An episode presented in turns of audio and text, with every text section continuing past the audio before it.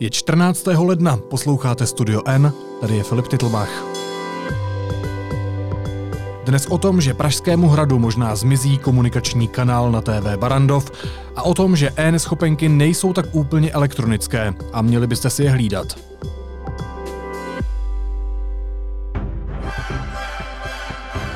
Televize Barandov a Pražský hrad řeší budoucnost pořadu Týden s prezidentem, kde má současná hlava státu Miloš Zeman exkluzivní prostor. Obě strany aktuálně jednají o tom, jestli bude pravidelný rozhovor s moderátorem a ředitelem a bývalým boxerem Jaromírem Soukupem pokračovat i v novém roce. Ve studiu je Hanka Mazancová a Jakub Zelenka, vítejte, ahoj. Ahoj. Čau. Dobrý večer, vážení diváci televize Barandov. Hanko, co se stalo mezi prezidentem a Jaromírem Soukupem? Oni mají nějaký spor? No, ono vlastně o tom, že uh, jsou, řekněme, nějaké problémy v ráji, se spekuluje už vlastně několik týdnů. A včera to vlastně na svém uh, Twitteru naznačil i moderátor několika pořadů Soukup, kdy on uh, doslova vlastně uh, napsal, že se s prezidentem Zemanem názorově rozešel. A tady, protože určitě čas máme, bych si dovolila vlastně ocitovat celý ten jeho tweet. Ano. On doslova napsal, každý má své limity a mým je, že odmítám dávat prostor lidem, kteří hájí vrahy. Urválek je stejný vrah jako Eichmann a pokud v tom nejsme s hlavou státu zajedno, nevím, zda jsme schopni najít v něčem jiném společnou řeč. Nechci, aby Česko řídili lidé jako Válková, napsal právě Soukup na Twitteru, ale ono vlastně není uh, moc jako zřejmé, na co, na co naráží. Protože, protože Miloš Zeman, pokud vím, tak uh, sám nechtěl uh, po té kauze, aby Helena Válková byla ombudsmankou. Je to tak, je to tak. On uh, Nominace eh, paní profesorky Heleny Válkové byla právě nominace prezidenta hmm. republiky. Eh, v té době ale vlastně nebylo vůbec veřejně známé, že eh, poslankyně zahnutí ANO za minulého režimu, za své, řekněme, odborné kariéry, publikovala text právě s komunistickým prokurátorem Josefem Urválkem, který stojí vlastně za vraždami v těch 50. letech, mimo jiné tedy se hm, podílel i na tom rozsudku nad doktorkou Miladou Horákovou. A byl to právě i prezident Zeman, který vlastně vlastně ocenil to, že Válková se po té aféře eh, té kandidatury vzdala. Takže hmm. co tím přesně pan uh, ředitel a moderátor Soukup myslel, to vlastně nevíme. Dobře, Hanko, a zásadní otázka, která stále visí ve vzduchu, je ta, jestli tedy nebude týden s prezidentem a co budeme dělat? No tak ono eh, vlastně možná hrozí i to, že se na čtvrteční večer budeme muset najít uh, jiný program. Je čtvrtek, krátce po osmé večer. Takže nás čeká týden s panem prezidentem, tedy týden s prezidentem. Dobrý den vám, pane prezidente. Dobrý den. My jsme se teda snažili zjistit, jestli to tak opravdu bude a jestli třeba budeme společensky žít. E, nicméně podle televize Barandov e, konec toho pořadu ještě není jistý. Nám mluvčí televize, paní Marie Opálková, od které jsme se opakovaně vlastně snažili získat vyjádření, tak řekla, že je to celé otevřené a že je to vlastně všechno, co k tomu může říct. Tento čtvrtek by teda e, pořad týden s prezidentem normálně měl být. Současně ale přiznala, že právě v ten čtvrtek nebo v momentě toho natáčení tedy bude pan Soukup eh, s prezidentem Zemanem vlastně řešit, eh, jestli ten pořad bude pokračovat, jestli hmm. vůbec a současně jak často mm, by se na obrazovkách objevil. No upřímně, já jsem byl trochu nervózní, protože minulý týden ten pořad nebyl. Přesně tak. On nebyl. A právě eh, vlastně na ten poput my jsme se po novém roce, když jsme přišli do práce a zjistili jsme, že není týden s prezidentem, tak to byla jedna z prvních věcí, na kterou jsme uh, se zeptali. A tehdy nám vlastně paní mluvčí Opálková řekla, že mají ještě, ještě pauzu, což vlastně vysvětlují ty vánoční svátky nebo ten přelom roku. Nicméně potom se nám e-mailem ozvala jistá paní nebo slečna Aneta, která má na starosti divácké dotazy a ta nám vlastně napsala, že uh, po novém roce bude pořad týden s prezidentem pouze jednou za 14 dnů což eh, je vlastně i otázkou, že si by nebylo na místě, aby se ten pořad přejmenoval třeba na půl měsíc prezidentem. Nicméně eh, paní mluvčí Opálková eh, to její vyjádření potom, řekněme, jak si mírnila, protože řekla, že když jsme se jí na to konkrétně tedy doptali, jestli je pravda, že ten pořad bude jenom jednou za 14 dnů, tak ona řekla, že s největší pravděpodobností jaksi nebylo call centrum v nějakém souladu s PR oddělením. Takže jak to ve skutečnosti bude, to, to uvidíme. Myslím si, že to eh, není důležité pouze pro nás dva nebo pro naší redakci, kteří eh, všichni samozřejmě sledujeme týden s prezidentem, ale eh, také je to důležité pro Pražský hrad, protože týden s prezidentem, tak tento pořad fungoval trochu možná jako oficiální hradní platforma, jak komunikovat s veřejností. Určitě, je to tak.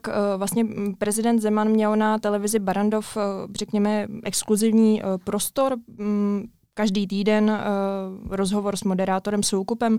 Ostatně vlastně televize Barandov bylo nebo je jedno z mála médií, kam prezident uh, jak si zavítá a, a tomu médiu rozhovor poskytne.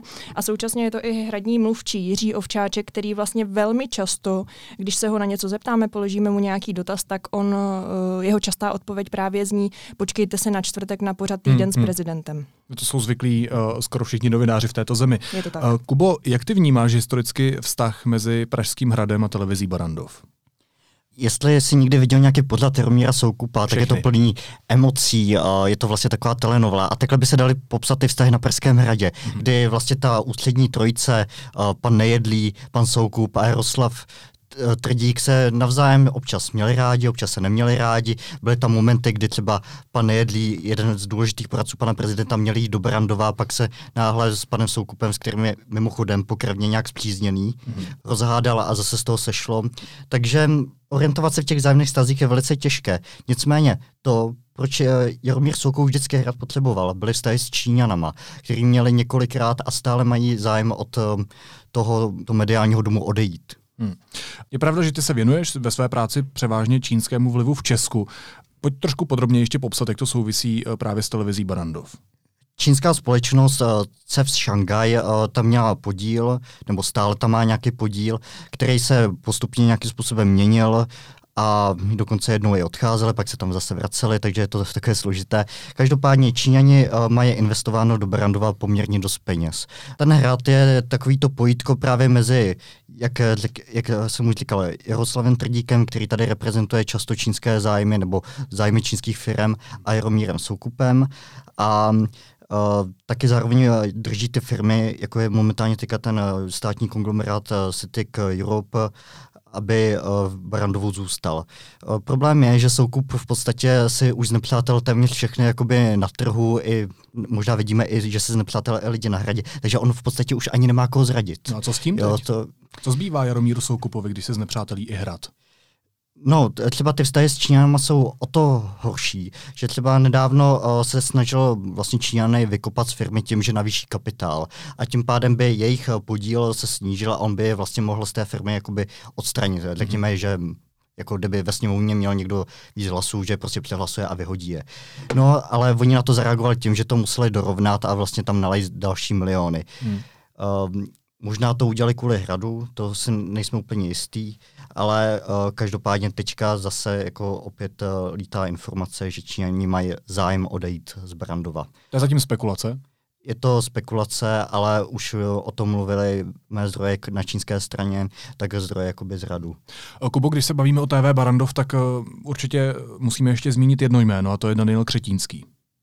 Ano, Daniel Květinský. Na trhu se často říká, uh, že on skupuje pohledávky Jaromíra Soukupa, protože když se podíváme dovnitř té firmy, na výroční zprávy uh, a podobně, tak vidíme, že ta firma je vnitřně strašně zadlužená. A pokud někdo skupuje ty pohledávky, řekněme jako úplně jednoduše, kupuje ty dluhy, tak vlastně může pak nepřátelsky tu firmu teoreticky převzít. Mm-hmm. Ale dlouhodobě se o tom eh, na trhu spekuluje. Už se dokonce říkalo, že to příští, minulý rok v létě spustí, ale nakonec se nic nestalo, takže jakoby otázka, jako kde, kde leží ta pravda. Hanko, ještě zásadní poslední otázka na tebe. Zajímalo by mě, pakliže by skončil týden s prezidentem, náš oblíbený pořad. Co se bude vysílat na televizi Barandov v tento čas? Jak už jsem zmínila, tak eh, tento čtvrtek eh, týden s prezidentem bude, to se nemusíš bát, Filipe, tam mhm, vlastně děkuji. dojde, doufejme tedy, k rozřešení celé té situace. A uh, pokud je o ty další, další čtvrtky, tak uh, vlastně, jak napsali včera uh, Lidovky CZ, tak uh, tam je nachystaný seriál, který uh, nese název Je to kampaň. A po tomto seriálu tady bude následovat uh, duel Jaromíra Soukupa. Uh, o tom seriálu je to kampaň, uh, zatím teda nevíme víc, ale asi dá se očekávat, že jedním z hlavních protagonistů možná bude Jaromír Soukup, ale to je čistě spekulace, uvidíme. Děkuji za shrnutí Hance Mazancové a taky Jakubovi Zelenkovi. Díky moc, mějte se hezky. Dík, ahoj. Hezký večer. Teď jsou na řadě zprávy, které by vás dneska neměly minout. Čínská finanční metropole Šanghaj oznámila, že pozastavuje veškeré oficiální styky s Prahou poté, co české hlavní město podepsalo partnerskou smlouvu s chajvanskou metropolí Taipei. Někdejší šéf protimafiánského útvaru Robert Šlachta si najal marketingovou poradkyni, která mu pomáhá s příspěvky na Facebooku. Bývalý detektiv deníku N potvrdil, že uvažuje o vstupu do politiky. Definitivně se prý rozhodne po vydání knihy, kterou připravuje s novinářem Josefem Klímou. Matka zavražděné snoubenky novináře Jána Kuciaka u soudu popsala nahrávku, kde Marian Kočner vyhrožuje Kuciakovi, že se zaměří na jeho rodinu a bude na něj hledat špínu. Došlo k tomu údajně poté, co byl Kuciak v Pentě za Haščákem. Nová koalice v Praze 1 je dohodnutá. Ke stávajícímu koaličnímu uskupení My, co tady žijeme, se připojí TOP 09, ODS a Hnutí Ano. Informaci deníku N potvrdil Petr Hejma, který bude navržen na nového starostu městské části. Americká kybernetická společnost Area One Security upozornila, že ruští hekři napadli ukrajinskou firmu Burisma.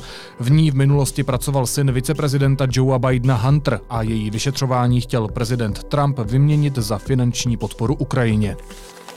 Irán odeslal do Francie černou skříňku z letadla, které jeho protivzdušné síly sestřelily 8. ledna nedaleko Teheránu. V souvislosti s tragédií bylo v Iránu zadrženo několik osob. Podle soudních instancí bude vyšetřování a zatýkání pokračovat. A nejvíc nominací na ceny americké filmové akademie Oscar v pondělí získalo temné drama Joker. Své zastoupení má v prestižní soutěži i Česko. V kategorii krátký animovaný film byl nominován krátkometrážní snímek Cera studentky pražské famu Darie Kaščejevové. A takhle zněla radost, když se to rozvěděla. For best animated short film, here are the nominees. Shara,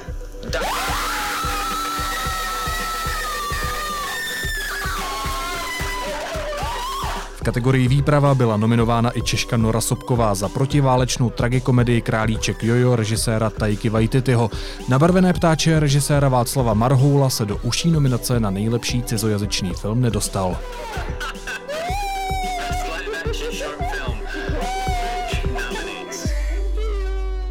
Tento podcast může vznikat pouze díky předplatitelům Deníku N. Pokud chcete podpořit nezávislou žurnalistiku, můžete to udělat na webu deníkn.cz lomeno podcast, kde najdete speciální nabídku.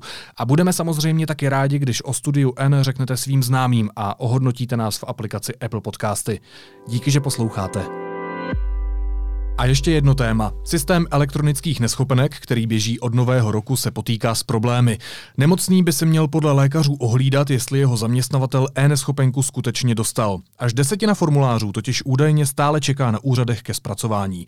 Ministerstvo práce a sociálních věcí přesto tvrdí, že je systém plně funkční a není tedy důvod k obavám. Víc k tomu zjišťovala Iva Bezděková. Vítej, ahoj. Ahoj. Ivo, je tedy nějaký problém, anebo se nic neděje, jak tvrdí ministerstvo? Ministerstvo tvrdí, že žádný problém není, ale realita v ordinacích praktických lékařů je jiná. Eh, mají problém s odesíláním eh, e-neschopenek, to znamená elektronických formulářů, u kterých eh, se jim nezobrazuje, že ten formulář byl správně odeslán a mají ještě další problémy. Já jsem říkal, že ty e-neschopenky tady běží od nového roku, ale proč vznikly? Jaký je ten jejich důvod? Uh, ono asi v době, kdy jdeme do lékárny s mobilem a ukazujeme recept už v čárovém kódu, se to nabízelo, že se nebudou posílat papíry poštou nebo že člověk nebude hmm. chodit s papíry ke svému zaměstnavateli a velkou měrou k tomu také přispělo zrušení karenční doby, kdy ty zaměstnavatele si chtějí uhlídat, aby uh, jejich uh, zaměstnanec skutečně byl tedy doma a měl vycházky v určitou dobu a tak dále. Je to i lepší kontrola vlastně zaměstnavatele, zaměstnance zaměstnavatelem. Ivo, ty jsi mluvila přímo s lékaři po celé republice, kteří ano. Neschopenky odesílají na Českou zprávu sociálního zabezpečení, což musí. Jak oni popisují funkčnost toho systému? Co přesně jim tam vadí, že nefunguje? Já bych řekla ještě jednu větu. Ehm, praktičtí lékaři častokrát bývají ehm, jakoby kritizováni za to, že nechtějí pracovat s těmi formuláři, ale hmm ty, kterých jsem se zeptala, tak mi říkali, ano, my bychom docela rádi s nimi pracovali, ale máme problémy. Uh, jak už jsem říkala na začátku, uh, hlásí se jim uh, neodeslaná uh, NS-chopenka do centrály zprávy sociálního zabezpečení. Takže ona se vůbec neodešle nebo s nějakým spožděním? Ona, ona se odešle z toho jeho počítače, ale není přijatá tím úřadem. Aha. Takže zůstane někde vyset. Není to tedy jako v bance, kdy přijde potvrzení, že Chápu. peníze došly na účet. To je jeden problém. Druhý problém je, že tím, že se to stalo elektronicky, tak um, se data z registru uh, firem, uh, z registru obyvatel načítají automaticky i tomu lékaři do počítače. Mhm. Jenomže pokud je tam nějaká chyba, třeba firma se nemenuje tak, nebo nemá správné ičo, lékaře to dál nepustí. Aspoň tak nám to říkali lékaři mm-hmm. na sobě mhm. nezávislí. Ministerstvo tohle popírá, říká, že vlastně žádný problém není. Takže... To může popírat, když ten problém ve skutečnosti prakticky je? Protože možná každý má jiný software. Eh, ti lékaři nebo nemocnice, kteří jedou třeba na nějakých jiných softwarech, tak tam třeba ten problém skutečně není. Chápu. Ale ministerstvo mělo tedy zajistit dopředu, aby všechny softwary, na kterých eh, lékaři pracují, byly tedy plně funkční. Když ještě zůstanu u jedné praktické otázky, tak eh, co se člověku stane, pacientovi, když ta e-neschopenka vlastně včas neodejde? Eh, ministerstvo říká, že by, a ještě řekněme, že to je ministerstvo práce a sociálních věcí, že to tedy není ministerstvo zdravotnictví, eh, říká, že sám eh, nemocný by si měl ohlídat, jestli zaměstnavatel ví o tom, že je nemocný. To znamená, mm-hmm. každopádně neříct si, jsme v novém modulu, zaměstnavatel si to nějak dozví, ale zavolat svému šéfovi a říct, že je nemocný. To prostě jako tahle ta povinnost stále je. A druhá věc je, na kterou upozorňují také lékaři v článku, že se pak může teoreticky stát, že uh, pacient pak může mít problém s tím, aby dostal peníze za, za vlastně dobu své nemocenské, hmm. pokud by včas tedy ten úřad nebyl upozorněn na to, že je nemocný. To znamená, že pacient by jednak měl oslovit svého zaměstnavatele a jednak by měl ještě zkontrolovat, tedy jestli ten lékař poslal tu e-neschopenku, jestli opravdu dorazila eh, na tu zprávu sociálního zabezpečení. Jak to má udělat? Eh, on to asi sám kontrolovat nemůže, ale uh, sami lékaři říkají, že toto vlastně může být problém. Je to, toto, co říkáš, je otázka, hmm. zda nenastane třeba za 14 dní nebo za 3 týdny, až se eh, nemocní budou vracet zpátky do práce. Ministerstvo práce uh, tvrdí, že toto nenastane. Dobře, a znamená to taky, že kvůli těm problémům, který popisuješ, musí pacienti čekat taky díl na to ošetření? Tak samozřejmě, protože ten lékař najednou, když by měl vyšetřovat pacienta a psát mu léky, tak místo toho najednou zjistí, že ta firma, u které teda ten pacient pracuje, se jmenuje nějak jinak nebo má jiné ičo a teď tráví, ne, že by byl nešikovný a neuměl to s novým hmm, systémem, hmm. ale musí to dohledávat. Takže e, pak se stává, lékaři nám říkali, že, máme, že mají 20 pacientů v ordinaci a že hm, se čas e, čekání na vyšetření Ještě prodloužil. Hmm. Ty v tom textu taky píšeš, že e-neschopenky nejsou vlastně tak úplně elektronické, i když z toho názvu je to patrné, nebo mělo by to tak asi být. Jak to? Eh, no, je to podobně jako s e-recepty, které stejně, když člověk tedy jde do lékárny, tak stejně si je nechá vytisknout eh, na počítači, ale tam je možnost do mobilu. Kompletně, pokud eh, člověk chce mít recept pouze elektronicky, tak ta možnost je.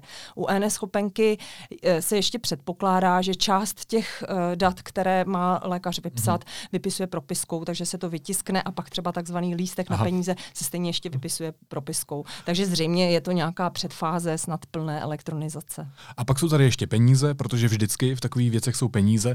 Praktičtí lékaři požadují, aby dostali za vypisování těch e-neschopenek finanční úhradu. Za co přesně chtějí ty peníze?